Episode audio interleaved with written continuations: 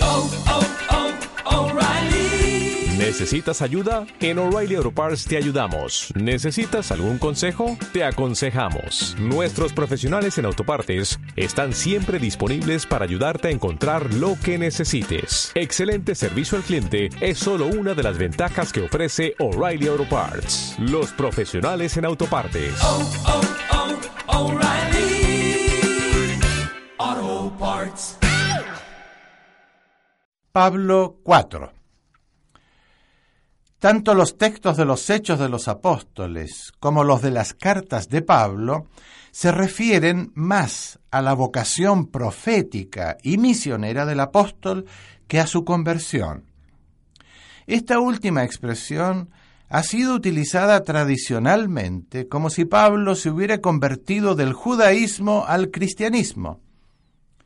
Sin embargo, Pablo se sentía a sí mismo como receptor de una vocación para la misión especial de abrirse a todos los pueblos, lo que le permitiría comprender correctamente el judaísmo.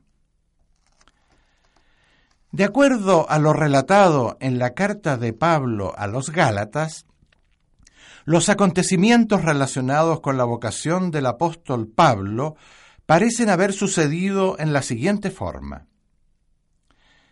Pablo perseguía a la comunidad cristiana en Damasco.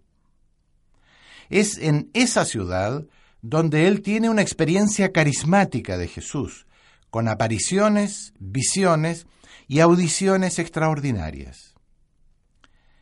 Él escribirá más tarde que es apóstol porque vio a Jesús, primera Corintios nueve uno, que Jesús mismo se le reveló, Gálatas uno doce, y que fue alcanzado por Jesús, Filipenses tres doce. Con toda seguridad, él tuvo a continuación de esta experiencia la oportunidad de conocer más profundamente a la persona de Jesús y su mensaje en el seno de la propia comunidad cristiana de Damasco. De encarnizado y fanático perseguidor, Pablo se transformó en un activo miembro del movimiento de Jesús, predicando primero en la ciudad de Damasco.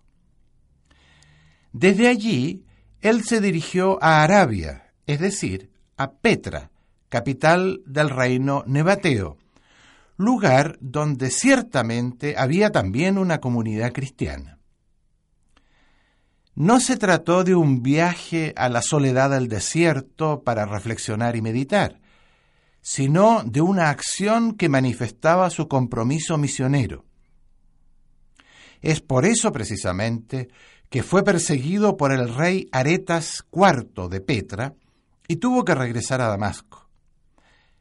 Allí, el etnarca que representaba al rey Aretas continuó la persecución, por lo que Pablo tuvo que huir también de esa ciudad. Recién después de tres años de su vocación cristiana, él realizó su primera visita a Jerusalén. Bernabé lo presentó a los únicos apóstoles que aún estaban en esa ciudad. Permaneció quince días junto a Pedro y se encontró con Santiago. Posteriormente, perseguido también en Jerusalén, Pablo se fue a las regiones de Siria y Cilicia, cuyas capitales eran Antioquía y Tarso, respectivamente.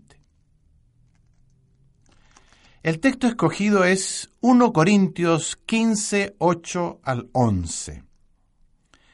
Y en último término, se me apareció también a mí, que soy como un aborto, pues yo soy el último de los apóstoles, indigno del nombre de apóstol por haber perseguido a la iglesia de Dios.